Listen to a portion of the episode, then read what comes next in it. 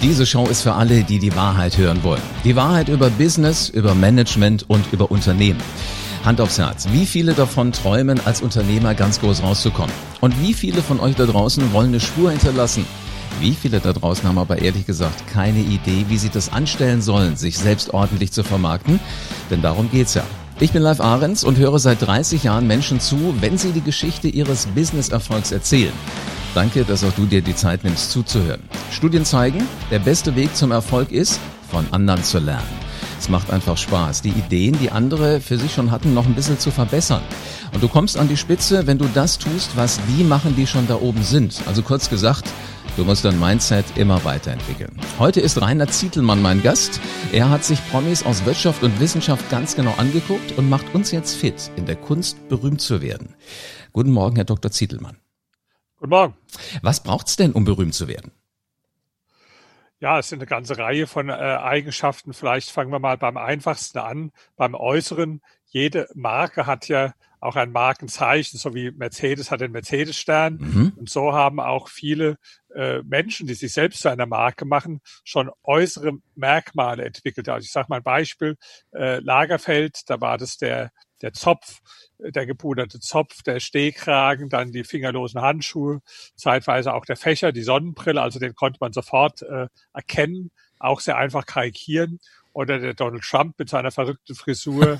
äh, beim Arnold Schwarzenegger war das der, äh, äh, war das der Bizep äh, gewesen, ja.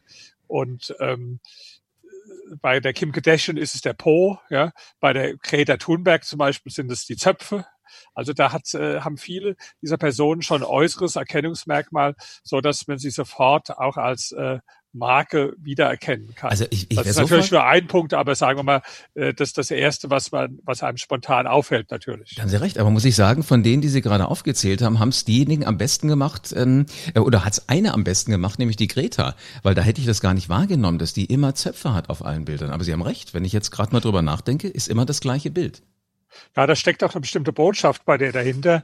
Nämlich die Botschaft ist, sie möchte ja so praktisch als Sprecherin der, der ganz jungen Menschen oder der Kinder erscheinen. Und normalerweise hat ja mit äh, 17 Jahren, also wie viele Mädchen kennen Sie, die mit 17 Jahren Zopf haben? Das gibt's ja eigentlich kaum. Nee, ja, Fasching und, äh, vielleicht. und, und sie hat diese Zöpfe gemacht, äh, auch um das zu symbolisieren. Was auch sonst so ihr Markenauftritt ist, dieses, diese kindliche Art. Mhm. Wenn Sie sich vielleicht erinnern, auch an die Rede vor der UNO, so, äh, Uh, how dare you? Ja, genau. das, das war ja auch die Art, wie sie das formuliert hat. Ist ja nicht wie ein Erwachsener normalerweise spricht, sondern wie so ein trotziges Kind spricht normalerweise, ja. Und so äh, hat sie also praktisch äh, diese Zöpfe, die stehen auch bei ihr für was, äh, die symbolisieren äh, genau diese Botschaft. Äh, äh ich bin äh, Angehörige dieser äh, betrogenen Generation, wie sie da auch bei der Rede gesagt hat, äh, zu den Erwachsenen, ihr habt uns unsere Kindheit gestohlen. Ja, ich kann mich erinnern, dieses, ja. Äh, dieses Thema Kindheit ist halt bei ihrem Thema, was dann auch äh, durch die Zöpfe äh, symbolisiert wird. Ja, extrem spannend, wie Sie das analysieren. Das haben Sie jetzt nicht nur aus Spaß an der Freude gemacht, sondern das haben Sie auch in ein Buch geschrieben, reingepackt. Das heißt, die Kunst berühmt zu werden. Das ist das erste Buch, wo ich glaube, dass ich mehr ähm, kleine Lesezeichen reingeklebt habe, als Sie Seiten reingepackt haben in das Buch, äh, weil es wirklich so extrem spannend ist. Also auf jeder Seite ist mal mindestens einer, wenn nicht sogar zwei. Ich habe mir nachher überlegt, ich hätte die Seiten anmarkern sollen, wo kein spannender Gedanke drauf ist. Da hätte ich weniger Arbeit gehabt. Also extrem extrem äh, spannend. Jetzt waren die Sachen, die Sie gerade genannt haben, ja alle irgendwie körperlich. Also etwas, was mir keiner nehmen kann. Ob das mein Gesäß ist, ob das meine äh, wie auch immer geartete Frisur ist, mein Bizeps. Ähm, welche Rolle könnte denn eine Suppendose spielen? Ja, das spielen Sie auf äh, Andy Warhol an. Genau. Äh, der ist ja berühmt geworden in der Tat. Äh, das war sein erster großer Durchbruch, dadurch, dass er einfach Suppendosen abgemalt hat, überdimensional groß. Und ähm, die wurden dann in einer Kunstausstellung äh, gezeigt. Das waren eigentlich einfach die Original-Suppendosen, nur in sehr, sehr viel größer. Und da haben die Leute gesagt, naja, das äh, nennt sich zwar Kunst, aber das ist ja gar keine Kunst. Und eine Galerie in der Nachbarschaft, die haben sich sogar einen Spaß drauf gemacht und haben die Original Suppendosen bei sich dann ins Regal gestellt und haben gesagt, hier gibt's die Originalsuppendosen für, weiß ich, 59 Cent oder so bei uns. Mhm. Und da wiederum hat der Andy Warhol drauf reagiert, äh, hat dann ein paar äh, Fotoreporter bestellt, ist in nahegelegenen Supermarkt und hat dann die Original-Suppendosen tatsächlich genommen und mit Andy Warhol signiert. Und das zeigt was anderes. Das zeigt, äh, dass man sehr kreativ bei der PR, also bei der Public Relations sein muss. Auf die Idee, der wäre ja einer normal gar nicht gekommen, dass er dann in den Supermarkt geht und äh, tut diese Original-Suppendosen äh, signieren und lädt dazu dann entsprechend Fotojournalisten mhm. ein. Und da gibt es auch einige weitere Beispiele in meinem Buch für äh, kreative PR. Also ein lustiges Beispiel ist äh, von Muhammad Ali. Der hatte an einem Tag einen Fototermin mit einem äh, Fotojournalisten, der Aufnahmen für Sports Illustrated gemacht hat. Und dann fragt er so während der Fotosession, äh, fragt der Muhammad Ali den Fotografen, ob er denn auch für andere Medien äh, fotografiert. Und da sagt er ja, manchmal auch für Live. Und äh, da war der äh, Ali natürlich wie elektrisiert, weil Live war damals mit 10 Millionen Auflage, die also mit großem Abstand auflagenstärkste amerikanische Zeitschrift und äh, hat ihn dann gefragt, ob er nicht auch mal für Live dann äh, Fotos machen könnte. Unglaublich clever. Von, äh, von ihm. Mhm. Ja, aber da sagt der äh, Fotograf dann, naja, also äh, das kann ich ja nicht selbst entscheiden. Da muss ich einen Auftrag bekommen von der Redaktion. Und äh, der Ali hat aber nicht locker gelassen, sondern hat den im weiteren Verlauf des Gesprächs gefragt, ob er denn irgendwelche besonderen Hobbys habe oder Sachen, auf die er sich jetzt spezialisiert hat in seiner mhm, Fotografie. Mhm. Da sagt der Fotograf, ja, da gibt es ein Thema und zwar Unterwasserfotografie. Und äh, da hat der Ali sich dann was ausgedacht, was jetzt zugegebenermaßen also nicht der Wahrheit entsprochen hat. Das zeigt seine große Fantasie. Da sagt er dem äh, Foto, äh, ähm, äh, für den Fotografen, ich möchte jetzt dir ein Geheimnis verraten, was ich sonst noch niemandem verraten habe, nämlich das Geheimnis meiner Trainingstechnik ist, dass ich immer unter Wasser trainiere, weil durch den zusätzlichen Widerstand, den dann Faustschlag hat, äh, entwickelt man dann eine höhere Schnelligkeit. Wenn man dann außerhalb vom Wasser trainiert, ist man dann schneller, so ähnlich wie manche Läufer mhm. sicher auch äh, an die Füße irgendwo Gewichte äh, das dran stimmt, machen. Ja, das ich auch schon gehört. So, und, und das hat er so als, äh, da der, der Fotograf war trotzdem erst ein bisschen skeptisch und hat es nicht sofort geglaubt, aber der Ali hat nicht locker gelassen, hat gesagt, ich lade dich gerne mal ein und dann äh, kannst du mal zugucken beim Training. Und dann am, am Ende auf jeden Fall hat der Fotograf tatsächlich von Live den Auftrag bekommen, da äh, entsprechende Fotosession zu, zu machen. Und der Ali war dann in Live drin mit dem äh, angeblichen Unterwassertraining. Also was soll das zeigen? Äh, dass also die Leute, äh, die ich hier porträtiere, einen hohen Sinn für äh, Public Relation hatten. Oder vielleicht noch ein drittes Beispiel, der Arnold Schwarzenegger, wo er noch äh, jung war, mit 19 Jahren. Da hat er eine Zeit lang in München gewohnt und damals hat man ihn ja noch gar nicht gekannt, er wusste auch noch nicht, was äh, Bodybuilding ist. Und dann hat er Folgendes gemacht. Ähm, hat sich äh, hat einem Freund gebeten, den Albert Busek, den ich auch äh, gut gut kenne, den hat er gebeten, äh, er soll mal einige Journalisten von Münchner Zeitungen anrufen, und zwar mit folgender Message.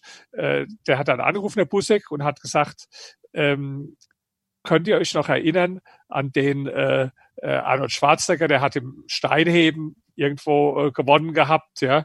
Und jetzt ist er Mr. Universum und steht am Stachus mit einem kurzen äh, äh, Höschen und macht da seine Posen. Und das war also im Winter war, war richtig kalt und der Schwarzenegger stand da aber mit seinem äh, kurzen äh, Posing-Slip und hat da Posen gemacht. Und, äh, Wahnsinn.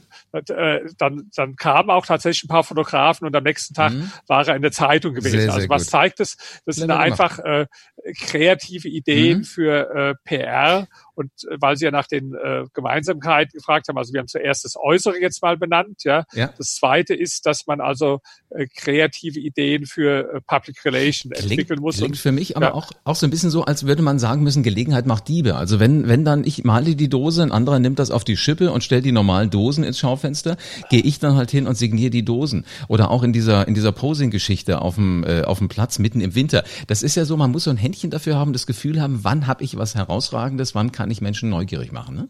Ja, oder, oder auch zu sehen, wenn ich einen Fuß in der Tür habe, wie kann ich das dann äh, weiterentwickeln? Also mhm. zum Beispiel jetzt über das Buch, wo wir gerade sprechen, da, da ist die Bunte auf mich zugekommen und da hat eine Journalistin von der Bunten äh, ein Interview mit mir gemacht von einer Stunde, so wie wir das jetzt machen, und hat dann drei Artikel draus in der Bunten geschrieben und dann äh, habe ich danach habe ich gesagt, äh, vielen Dank, ist gut gelaufen und habe ihr dann aber ein anderes Thema noch äh, genannt, äh, was vielleicht äh, für ihre Zeitschrift irgendwann mal interessant sein könnte. Ja. ja. So, oder jetzt war ich letzte Woche auch in, äh, in Sat 1 eingeladen im Frühstücksfernsehen zu dem Thema. Und dann habe ich aber danach auch noch mit dem äh, äh Chef da bei Sat 1 äh, gesprochen und äh, ihm andere Themen noch vorgeschlagen. Also das heißt, man ja, muss dann ja, auch immer selbst aktiv ein Gefühl dafür haben, wie man sowas ausbaut. Ich merke das schon, Sie, Sie befolgen die Tricks selber, die Sie da analysiert genau. haben. Stelle ich mir die Frage, warum bin ich denn noch nicht berühmt? Naja, weil sie das Buch jetzt erst vor kurzem gelesen haben. Jetzt, jetzt, jetzt, jetzt, fängt jetzt die Anwendung an. Wobei ich noch mal dazu sagen muss, äh, dass das Buch ähm, richtet sich ja nicht nur an Leute, die jetzt in dem Sinn berühmt werden wollen, sondern es richtet sich an jeden, der sagt, ich will irgendwo aus mir eine Marke machen oder noch weiter äh, ausgeführt. Ähm, es gibt viele Menschen, die haben so Glaubenssätze wie Qualität setzt sich von alleine durch oder die haben auch als mhm, Kind mhm. vielleicht gehört, sei kein Angeber. Genau, genau. Äh, und und äh, Eigenlob stinkt und so Sachen. Ja. So Gutes und halt Mund. Äh, genau, die haben viele Menschen verinnerlicht und die hindern sie später im Leben daran voranzukommen, äh, weil einfach es dann andere gibt, die die gleiche Leistung wie sie erbringen, die aber besser in der Lage sind, dann das zu verkaufen und auf sich aufmerksam zu machen. Mhm. Und äh, manche Leute, die haben auch so eine negative Beziehung dazu, ach, die sagen, Mensch, ich, ich bin doch kein Verkäufer, ich verkaufe mich doch nicht und äh, das, da komme ich mir blöd bei vor. Ja, mag sein, aber dann musst du halt auch akzeptieren, dass dann andere an dir vorbeiziehen, ja, weil mhm. das ist nun mal nicht so, dass ich äh, Qualität von alleine durchsetzt, weil die Menschen, die müssen es ja erst da mitkriegen. Also ich könnte genau, ja jetzt auch genau. sagen, äh, was soll ich jetzt äh, hier zum Beispiel Interviews geben äh, zu dem äh, zu dem Buch, wie ich es mit Ihnen mache. Das Buch ist gut, das wird sich von alleine rumsprechen. Das ist aber nicht so, weil es erscheinen äh, jedes Jahr äh, weltweit äh, hunderttausende Bücher. Da haben Sie Und recht. wenn man da auf, äh, wenn man da ein Buch geschrieben hat, dann müssen ja auch die Leute überhaupt erstmal davon erfahren, genau. dass es das überhaupt gibt. Und wissen Sie, was das wir machen, auch, damit, damit ja. es möglichst viele erfahren? Ich packe in die Show Notes mal direkt den Link mit rein zu äh, der Kunst berühmt zu werden. Dann äh, finden es noch mehr, weil ich glaube, heute sind wir ja auch faul, wenn wir ehrlich sind. Wir möchten auf den Link klicken, wenn wir das jetzt hören, und dann muss das Buch irgendwie von alleine gleich in unser Briefkasten kommen. Ja. Ich habe mal in die selbstbewusste Macher-Community die letzten Tage so ein bisschen reingehört und ich habe gepostet, wenn ihr Fragen habt zum Berühmtwerden, was euch so durch den Kopf geht, dann äh, schickt mir bitte eine, eine, eine Voice oder äh, bringt mir irgendwie eure Frage hierher. Und das haben tatsächlich auch einige gemacht. Und interessant finde ich das, wie andere berühmte Prominente über das Berühmtsein denken. Und ich habe da tatsächlich einen Mann, der ist in Deutschland schon recht berühmt, heißt Detlef Soest ist äh, Choreograf von TV-Shows wie Popstars, also der hat den No Angels tanzen beigebracht und mittlerweile ist er Motivationstrainer und mich hat interessiert, was ihm ja schon als Promi in Sachen Berühmtheit so durch den Kopf geht und er hat mir diese Frage hier geschickt. Ich bin Detlef Soest und ich würde gerne wissen, wie viel Leidenschaft ist notwendig, um populär, berühmt, prominent zu werden? Kann man das sagen, Herr Dr. Zietelmann, wie viel Leidenschaft da mit dabei sein muss? Ja, eine, äh, eine sehr gute Frage. Äh, extrem viel natürlich. Das sieht man auch an den Personen, die ich in dem Buch dargestellt habe. Also die waren alle geradezu davon besessen, kann man sagen. Für den Andy Warhol war das das große Thema schon seit seiner Jugend, dass er berühmt werden wollte. Auch Schwarzenegger, der hat gesagt, äh, schon als Kind, er wusste, er wollte was Besonderes sein. Er wollte keine Durchschnittsexistenz haben. Er wollte berühmt werden. Er wusste zwar noch nicht, äh, womit und für was, aber er wusste, dass er berühmt werden wollte. Und bei der Madonna war das auch ganz extrem. Die porträtiere ich, die, äh, von der gibt es sogar so den Satz, ähm, ich, ich gebe nicht auf, bis ich so berühmt bin äh, wie Gott. Ja? Also, äh, Man muss ja Ziele haben im Leben. das ist schon ein Spruch, äh, famous as God. And, ähm, ja, und, und die war tatsächlich, äh, die hat es auch erst versucht als ähm, Schauspielerin, das hat dann aber nicht geklappt. Äh, dann äh, als Tänzerin, das hat auch nicht so geklappt. Als Sängerin hat es dann geklappt. Oder die Kim Kardashian, die unbedingt berühmt werden wollte, auch bei der, die hat verschiedene Anläufe gemacht. Äh, Tänzerin hat bei ihr auch nicht geklappt, Sängerin hat bei ihr überhaupt nicht geklappt, auch Schauspielerin hat nicht geklappt, aber die hat trotzdem dann weil sie diese Techniken, einfach die Kunst der Selbstvermarktung verstanden hat, ist sie trotzdem berühmt geworden. Also äh, diese Leidenschaft dafür ist ganz wichtig. Und übrigens ist es auch eine Lebenslüge von vielen berühmten Leuten, die meisten eigentlich, die behaupten, dass sie so berühmt äh, geworden sind, obwohl sie das eigentlich gar nicht wollten. Das, das heißt, es sei ihnen sogar lästig und das sei nur ein Nebeneffekt, was sozusagen einfach so passiert ist. Mhm. Das ist aber äh, das ist aber falsch. Das, das geht auch gar nicht. Ja? ja also klar, äh, es, Sie können mal kurzzeitig irgendwo äh, bekannt werden, auch äh, wider Willen oder einfach aus Zufall. Aber wer über Jahrzehnte lang äh, äh, berühmtes, ja, der wird es nie gegen seinen Willen. Und das kann man auch in dem Buch also sehen, bei allen diesen Leuten, ob das der Lagerfeld war oder ob das die Madonna war oder der Andy Wall oder der Schwarzdecker, aber auch Leute, wo man es gar nicht denken sollte, wie zum Beispiel die beiden Physiker ähm, Albert Einstein und Stephen Hawking, die haben also einen Großteil ihrer Zeit damit verbracht, sich zu überlegen, wie sie sich als Marke aufbauen und äh, dafür was zu tun. Mhm. Hinterher äh, tun die dann so, als ob es ihnen äh, lästig sei.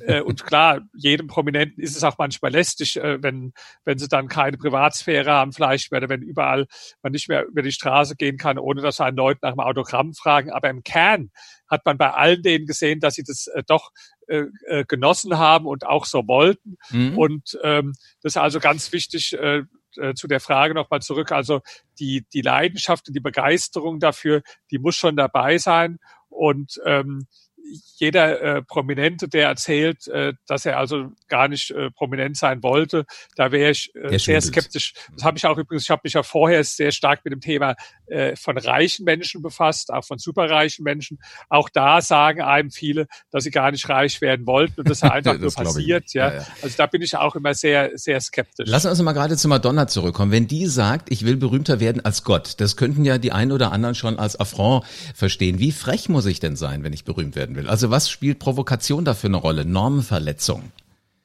Ja, eine ganz, ganz wichtige Rolle. Das können Sie auch bei all den Personen beobachten. Also wenn wir bei der Madonna bleiben, äh, die hat ja damals äh, so mit sechs Themen immer provoziert. Das sind natürlich Themen, mit denen könnte man heute überhaupt nicht mehr provozieren, äh, da, da, weil das, weil sich die gesellschaftlichen äh, Normen halt geändert haben. Aber damals war es noch ganz anders. Sie hat so ein äh, großes Bildband gemacht äh, mit dem Titel Sex. Da waren dann viele so Sadomaso-Darstellungen und äh, lesbische äh, Darstellungen und und und hat auch auf der Bühne so äh, sich selbst befriedigt, ja, wo so, sogar die Polizei äh, gedroht hat, sie also von der Bühne Bühne zu holen und äh, wo dann auch die, die, sie hat auch so Sex und Religion miteinander in Verbindung gebracht, wo sie dann die katholische Kirche gegen sich aufgebracht hat. Also da war Provokation bei ihr schon sehr wichtig. Aber, und das ist vielleicht genauso wichtig, ähm, wenn man in meinem Buch genauer nachliest, wird man finden, es geht nicht nur um Provokation, sondern es geht um die gezielte, dosierte Provokation und es geht auch darum, dafür ist die Madonna ein schönes Beispiel,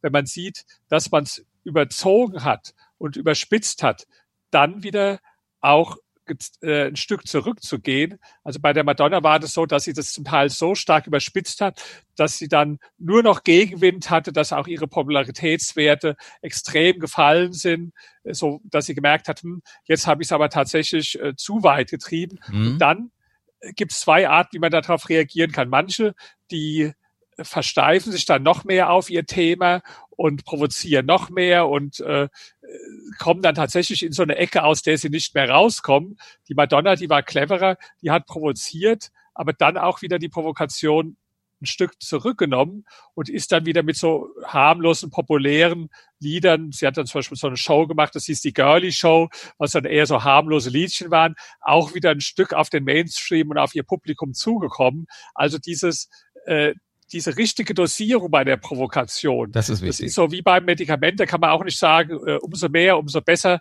Wenn, äh, wenn äh, zwei Pillen nicht helfen, dann nehme ich äh, fünf. So, nee, dann wird auch die Wirkung wieder ins, dann wird die Schraube überdreht, dann wird das Gegenteil verkehrt. Und dann funktioniert es gar nicht. Also auch genau. das gehört dazu, dass man weiß, wann man wieder einen Schritt zurückgeht. Aber generell mhm. mit der Provokation äh, war also bei allen wichtig gut beim Donald Trump. Das wissen wir, dass er immer so mit äh, politisch unkorrekten äh, Sprüchen äh, provoziert und provoziert hat. Wir wissen das aber auch bei Andy Warhol zum Beispiel, wo der äh, bekannt wurde, hat er den Auftrag erhalten, für die Weltausstellung in äh, New York äh, so, so Bilder zu machen. Und dann hat er äh, Bilder der 13 meistgesuchten Schwerverbrecher der USA äh, praktisch wollte er in die Ausstellung bringen. Und da haben die natürlich gesagt, also wir können ja nicht die USA mit Bildern der äh, meistgesuchten Schwerverbrecher äh, präsentieren. Und dann hat er die Bilder mit, mit silberner Farbe übermalt, weil Silber war so seine Farbe, sein, äh, sein, seine Farbenmarke Und äh, ja, das, da, dadurch war es natürlich dann erst recht im Gespräch, weil er seine eigenen Bilder mit Silberfarbe äh, übermalt hat. Auch der Muhammad Ali, der in dem Buch vorkommt, ja, der hat ja immer äh, provoziert, auch mit äh, politischen äh, Äußerungen und äh, Handlungen und auch einfach durch die Frechheit, ja. Mm -hmm. Also weil er immer gesagt hat, ich bin der Größte, äh, äh, ich, ich bin der Schönste und äh, äh, hat sich über seine Gegner äh, äh, lustig gemacht und so. Also äh, Provokation ist schon wichtig und äh, da muss man natürlich dann auch den Gegenwind aushalten können oder vielleicht Absolut. sogar genießen. ja, weil, mhm. weil das ist natürlich so, wenn man provoziert, dann gibt es immer auch Gegenreaktionen. Klar, und dann gibt es manche, die finden das irgendwie toll und, äh, nicht so sehr. und bewundern dann jemanden, der provoziert. Es gibt aber mindestens genauso viele, die das dann abstößt und die dann dagegen gehen. Wissen, aber das, das Wichtige ist ja, alle reden über einen. Also ob Sie positiv äh, oder negativ über mich reden, Sie haben mich ja im Kopf. Damit habe ich mein Ziel, Prominenz ja eigentlich erreicht. In Ihrem Buch sind ja auch Leute drin wie Oprah Winfrey, also die große äh, Dame der, der Talkshows, mittlerweile super erfolgreiche Unternehmerin. Ich glaube, die erste ähm, Selfmade-Milliardärin in den USA, die es äh, nur geschafft hat mit, mit Mediengeschichten. Und auch Steve Jobs. Das sind ja jetzt auch Menschen, bei denen hieß das Leben, ich stehe 24 Stunden am Tag, sieben Tage jede Woche im Licht der Öffentlichkeit. Und spannend zu dem Bereich kommt auch wieder ähm, ähm, eine Frage hier aus der selbstbewussten Macher-Community und zwar diese hier. Mein Name ist Hans-Christian Kluttig, ich rufe aus Wiesbaden an. Ich möchte nicht mit Ihnen darüber philosophieren, ob ich berühmt bin, ob ich berühmt werde oder warum ich berühmt werden kann. Ich möchte einfach mal das Augenmerk darauf lenken, was Berühmtsein möglicherweise für Folgen für das Privatleben, für das eigene tägliche Doing, für die anhängende Familie hat und stelle einfach mal die Frage, lohnt es sich immer berühmt zu sein bei all den Schattenseiten, die dieses auch mit sich bringt. Ein weiterer Aspekt könnte sicherlich die Frage sein, zu diskutieren, wie tief die Fallhöhe von berühmten Menschen ist, wie sie sich möglicherweise nach dem Wegfall der Berühmtheit wiederfinden und wie sie dann ihr Leben gestalten können. Also es ist eine, eine, eine ganze spannende Fülle an Fragen. Was sind die Folgen von Berühmtheiten? Lohnt, lohnt sich es eigentlich und wie hoch ist die Fallhöhe? Äh, womit legen wir los? Also bei dem, äh, wie, wie, wie hieß der? Äh, Hans-Christian Kluttig aus Wiesbaden. Ja, also bei dem bin ich mir also 100% sicher, dass er niemals im Leben berühmt werden wird. Das kann ich jetzt schon mit Sicherheit sagen. Aber ist auch vollkommen okay. Äh, die meisten Menschen, die wollen nicht äh, berühmt werden. Und äh, der Gott, die Gott hat die Menschen verschieden gemacht und da hat er manche gemacht, die das wollen und ganz viele, die es nicht wollen. Mhm. Was mir aber auffällt bei der Frage ist, dass der Zuhörer gleich überwiegend negative Dinge damit verbindet. Ja, ich kenne es auch vom Thema Reichtum, wo dann die Leute sagen, ja, wenn ich reich werde, dann weiß ich nicht mehr, ob die Menschen mich mich mögen oder nur mein Geld mögen. Ich weiß nicht, ob die Frauen mich lieben oder nur mein Geld lieben. Dann muss ich Angst haben, dass meine Kinder entführt werden und was ist, wenn ich das ganze Geld wieder äh, äh wieder verliere und und und. Ja, also das gibt ja bei bei jedem Thema Menschen, äh, denen dann zunächst mal die ganzen negativen Dinge einfallen, ja. Und mhm. ich will auch gar mhm. nicht bestreiten, dass es die gibt. Das ist wie wenn Sie jetzt ein hochwirksames Medikament nehmen, äh, das überwiegend eine positive Wirkung hat, aber jedes Medikament, das eine sehr starke positive Wirkung hat, hat auch bestimmte Nebenwirkungen. Und äh, das da muss man natürlich äh, in Kauf nehmen und dann bereit sein, die zu akzeptieren. Und wenn nicht, dann darf man auch das Medikament äh, nicht nehmen. Ja. ja. Äh, trotzdem sage ich mal, die Leute, äh, die ich jetzt hier in meinem Buch porträtiere, die haben natürlich auch das ist ja unbestreitbar, dass es so negative Nebenwirkungen gibt. Äh, also das heißt, äh, ja, dass man dann irgendwann nicht mehr einkaufen gehen kann, ohne dass man umlagert wird oder angesprochen wird von ganz vielen Leuten. Aber die haben, auch wenn sie manchmal gesagt haben, das sei ihnen lästig und vielleicht war sie auch manchmal lästig, im Prinzip haben die das genossen, bei der Madonna war es so, die hat mit ihrem Freund ständig Streit darüber, weil ihrem Freund ist es unglaublich auf die Nerven gegangen. Wir können in kein Restaurant gehen und nirgendwo hin, ohne dass die Fotografen kommen. Und die hat gesagt, guck mal, ich habe jetzt mich mein ganzes Leben lang bemüht, das zu erreichen und ich genieße das jetzt und ich werde mich äh, von dir nicht davon abbringen lassen, -hmm. äh, das mhm. äh, zu genießen. Oder der, der Lagerfeld, der, der auch manchmal so getan hat, als, als ob ihn das stört.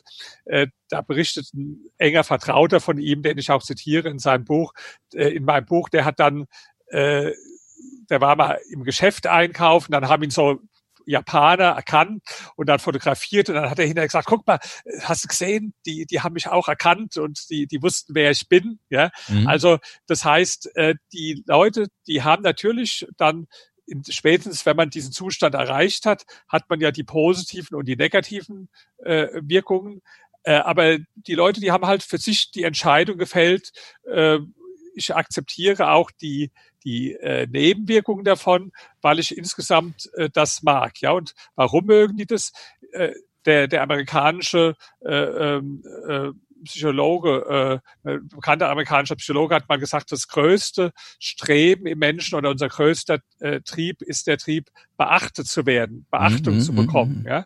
Und wenn man mal genau überlegt, ist es in jedem Mensch irgendwo drin. Das Schlimmste, wo Sie einen Menschen mit strafen können, ist Nichtachtung. Also wenn Sie das stimmt einem Menschen das Gefühl geben, er ist gar nicht da, er ist überflüssig, sie nehmen ihn gar nicht zur Kenntnis. Das ist ja das Schlimmste, was einem Menschen passieren kann. Und deswegen will jeder Mensch, ob er es jetzt zugibt oder nicht, will irgendwo äh, Beachtung finden, will irgendwo auch in seiner Einzigartigkeit und Unterschiedlichkeit zu anderen Menschen wahrgenommen werden. Mhm. jetzt gibt es einige Menschen, bei denen ist genau dieser Trieb halt sehr, sehr viel stärker ausgeprägt als bei anderen. Und zweitens, die verfügen auch über das Wissen, äh, wie man dann äh, praktisch das erreicht. Ja. Jetzt ist es ja so, ähm, die meisten Leute, auch die das äh, Buch jetzt lesen, die, die werden wahrscheinlich gar nicht berühmt werden wollen.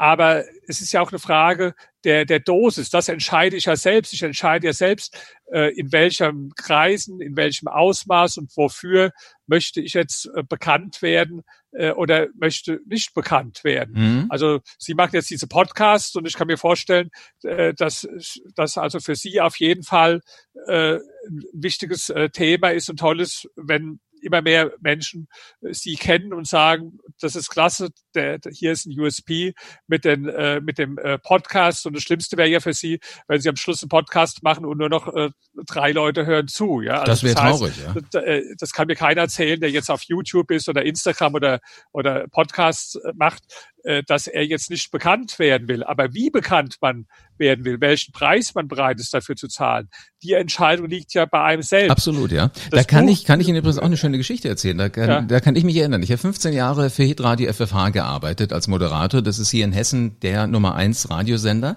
Und das Schöne war, meine Stimme erkannte jeder. Also wenn, wenn ich in ein Geschäft gegangen bin und äh, ich habe irgendwas gesagt, dann guckten die Leute mich manchmal so irritiert an. Besonders wenn ich wusste, ich war zwei Stunden vorher auf Sendung. Äh, dann hatten die die, die, die Stimme noch im Ohr. Und ähm, nur ganz selten ist es mir passiert, dass ich nichts gesagt habe, habe so die EC-Karte rübergeschoben in einem Geschäft und die Leute guckten nur auf den Namen und sagten dann, ach, sind Sie, sind Sie das? Also man, man kann es dann wirklich steuern. In dem Fall beim Radio oder beim Podcast über die Stimme. Ich habe mich immer gefragt, entscheide ich das eigentlich, ob ich berühmt werden will? Und dann fand ich es hochinteressant, dass äh, Manuel Locho, auch ein Hörer vom Podcast Selbstbewusster Macher, mir eine Frage geschickt hat, die genauso in die Kerbe äh, reingeht. Und zwar, das ist diese hier. Hallo live, mein Name ist Manuel Locho und wenn es um das Thema geht, die Kunst berühmt zu werden, habe ich gleich zwei Fragen. Die erste ist, gibt es einen Unterschied zwischen bekannt und berühmt werden? Und die zweite ist, ist es wirklich eine bestimmte Kunst, berühmt werden zu können oder doch nur ein Zusammenspiel von Zufällen zur richtigen Zeit am richtigen Ort gewesen zu sein? Ist eine spannende Frage. Also wie viel Zufall ist da drin? Ähm, also erstmal die Frage, Unterschied bekannt und berühmt, hat mir neulich auch mal jemand gestellt. Also ich kann keinen Unterschied sehen. Äh, wenn sie berühmt sind, sind sie auch bekannt. Also jetzt berühmt zu sein und unbekannt, das schließt sich eigentlich äh, vollkommen aus. Ja. Da haben Sie immer, da also haben für, mich recht, ist das, für mich ist das äh, Synonym. Ja? Mm, mm, mm. Jetzt zu der zweiten Frage. Äh, die Zufälle, die, die Zufälle muss man zur richtigen Zeit am ah, richtigen Zufall, Ort gewesen Zufall, sein. ja. Das ist ja, ähm, da habe ich sehr viel drüber nachgedacht, habe ich auch drüber geschrieben, nicht in dem Buch, aber in einem anderen Buch, die Rolle, die Glück und Zufall spielen im Leben. Es gibt ja viele Menschen, die, äh, die diese Rolle von Glück und Zufall sehr stark betonen. Ich bin da anderer Meinung und ich kann auch begründen, warum. Ähm, ich habe jetzt noch keinen Menschen getroffen, der das ganze Leben nur Glück oder nur Unglück hatte oder der bei dem ständig bestimmte äh, positive äh, Zufälle passiert sind, ja, sondern äh, die, das gibt's, das weiß jeder von uns, dass Glück und Zufall eine Rolle spielt im Leben. Die Frage ist ja, wie groß ist die Rolle? Und äh, da behaupte ich, dass ich bei den meisten Menschen im Durchschnitt des Lebens äh, glückliche und unglückliche äh, Zufälle äh, ausmändeln gegenseitig. Und es kommt jetzt auch nicht so sehr darauf an, auf eine äh, zufällige Konstellation, sondern es kommt darauf an, dass man diese Konstellation überhaupt erstens erkennt mhm. und zweitens dann, dass man sie auch nutzt, weil ähm, vielen Menschen begegnen bestimmte Zufälle, die sie gar nicht erkennen. Ja, und ja. andere erkennen es vielleicht, aber mhm. handeln nicht. Okay. Ich verdeutliche das, ich halte ja oft Vorträge, da verdeutliche ich das mit einem ganz einfachen Beispiel. Ich zeige dann irgendwann, während des Vortrags halte ich ein paar Bücher von mir hoch und frage, äh, wer will das Buch haben?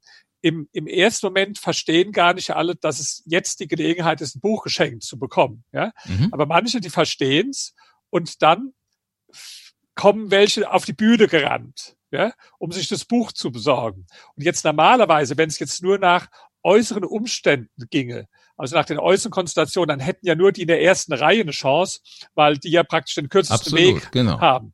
Tatsache ist, dass aber oft Leute aus der mittleren oder das ist mir sogar mal passiert, aus der hinteren Reihe das äh, Buch dann ergattert haben. Warum? Weil, Weil die ersten sind. schneller erkannt haben, aha, hier ist eine Chance und zweitens schneller gehandelt haben. Der andere in der ersten Reihe hat vielleicht auch überlegt, hm, soll ich da jetzt da wirklich als Erster aufspringen und ist es so gemeint und mache ich mich dann lächerlich vor den anderen, äh, wenn ich da jetzt äh, auf die Bühne hüpfe und während der noch überlegt, war der andere schon äh, unterwegs. Ja, mm -hmm. das mhm. heißt also, ähm, äh, Glück und Zufall, ja, spielen immer eine bestimmte Rolle.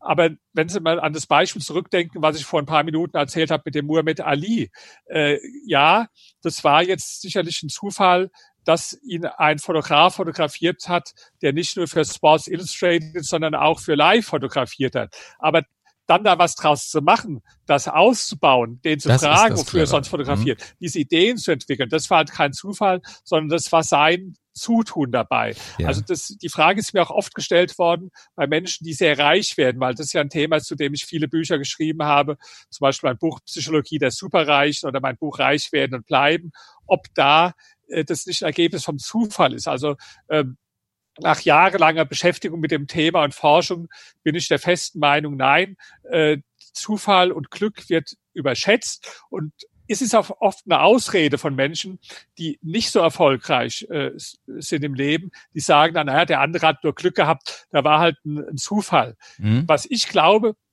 dass sie tatsächlich durch einen Zufall ganz kurzzeitig äh, mal äh, Bekanntheit oder Berühmtheit äh, erlangen äh, können. Aber ja? nicht langfristig. Äh, aber, aber, aber das hält dann halt nicht langfristig. Ja? Also mhm, das, mhm. äh, die Leute, von denen ich hier spreche, die waren ja jahrzehntelang äh, berühmt. Und die Absolut, haben auch ja. jahrzehntelang sehr aktiv was dafür getan. Und wenn, sie können nicht jahrzehntelang nur von bestimmten von Zufällen, äh, leben. Zufällen leben. Wenn, wenn ich jetzt hier sitze und höre diesen Podcast gerade an und überlege mir, was habe ich mit Madonna gemeinsam, was mit Muhammad Ali, was mit äh, Donald Trump und merke gar nichts. Kann man man sagen, welche Berufsgruppe die besten Ausgangsvoraussetzungen hat, um berühmt zu werden? Vielleicht falle ich da als Hörer von diesem Podcast auch rein?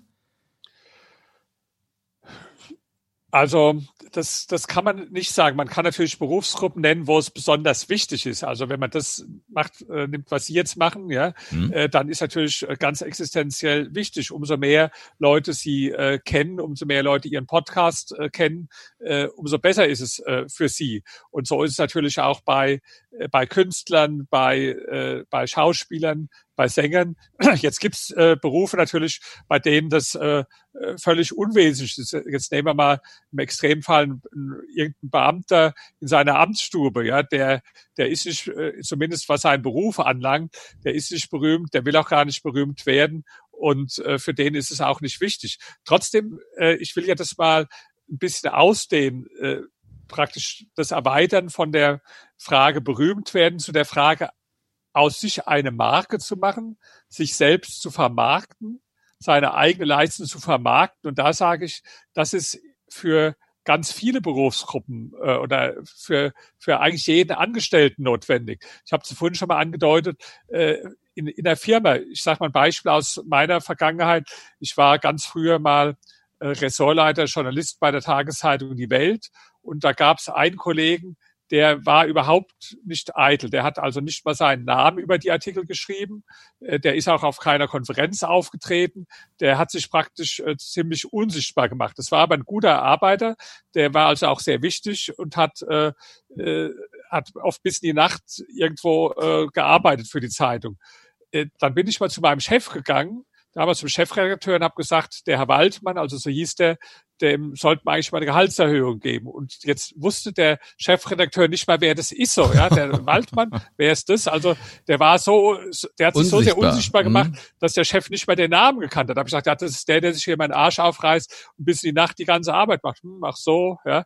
Der hat auch keine Gehaltserhöhung bekommen. Jetzt kann man natürlich dann klagen als Angestellter und kann sagen, naja, das finde ich aber äh, ungerecht, ja. Mhm. Und ähm, der, der, der Chef, der sieht es nicht und sich über den Chef beklagen, über die Firma beklagen. Das kann man alles machen, das wird einem nur nicht weiterhelfen. Ja, Oder verstehe. man überlegt sich mal selbstkritisch, äh, wie kann ich besser auf meine Leistung aufmerksam machen. Also wo ich dann selbst eine Firma hatte, da hatte ich auch Mitarbeiter, die so im Verborgenen gearbeitet haben, aber ich hatte einen Mitarbeiter, der war wie so ein Huhn. Also der, das heißt, der hat immer gegackert, wenn er ein Ei gelegt hat. Also mhm. das, der hat immer aufgepasst, dass ich das auch mitkriege, wenn er was gut gemacht hat und hat, ja, da ist wieder eine gute Nachricht, ist wieder das und das äh, äh, heute haben wir, haben wir heute hingekriegt, ja. So, der war später dann, äh, ist ta tatsächlich auch der, der Leiter der äh, PR-Abteilung in unserem Unternehmen und dem habe ich sogar die Firma später dann verkauft. Ach, ja? guck an.